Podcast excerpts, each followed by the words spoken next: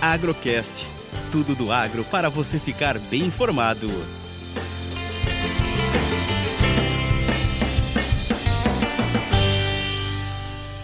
Fechamento semanal café e dólar da mesa de operações da Minas Sul.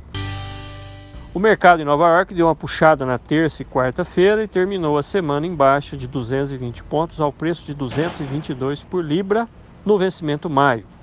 A alta da semana foi considerada uma mera correção técnica das constantes baixas do último mês. Fundamentalmente, o mercado continuou positivo, mas os fundos que movimentam as cotações estão sem atrativo novo para continuar comprando.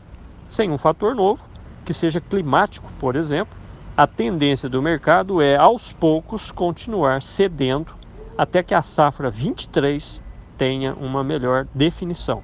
A próxima semana será importante para acompanharmos se o suporte de 222 quebra ou não. O dólar continua pressionado, fechando a semana com uma pequena alta de 0,7%, cotada a 5,05. Durante a semana veio abaixo de R$ reais, mas a guerra entre Rússia e Ucrânia acabou puxando o dólar para cima nesta sexta-feira, com preço de 5,05. A tendência é da guerra se acalmar e o dólar continuar caindo. Alguns bancos sinalizam 4,80 em breve, a menos que tenha um fator novo que traga algum risco para o Brasil.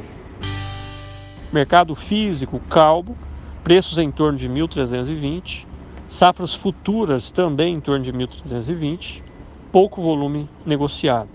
Na próxima semana, Minas Sul promove o Compra Minas uma excelente oportunidade aos cooperados para comprar seus insumos antecipadamente.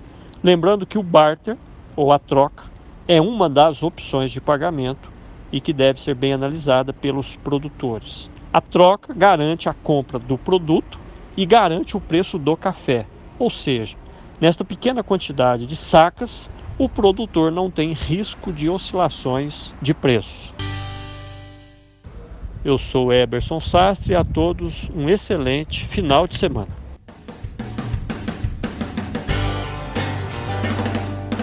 Agrocast. Commodities, economia, sustentabilidade e todos os assuntos relevantes do agro você encontra aqui.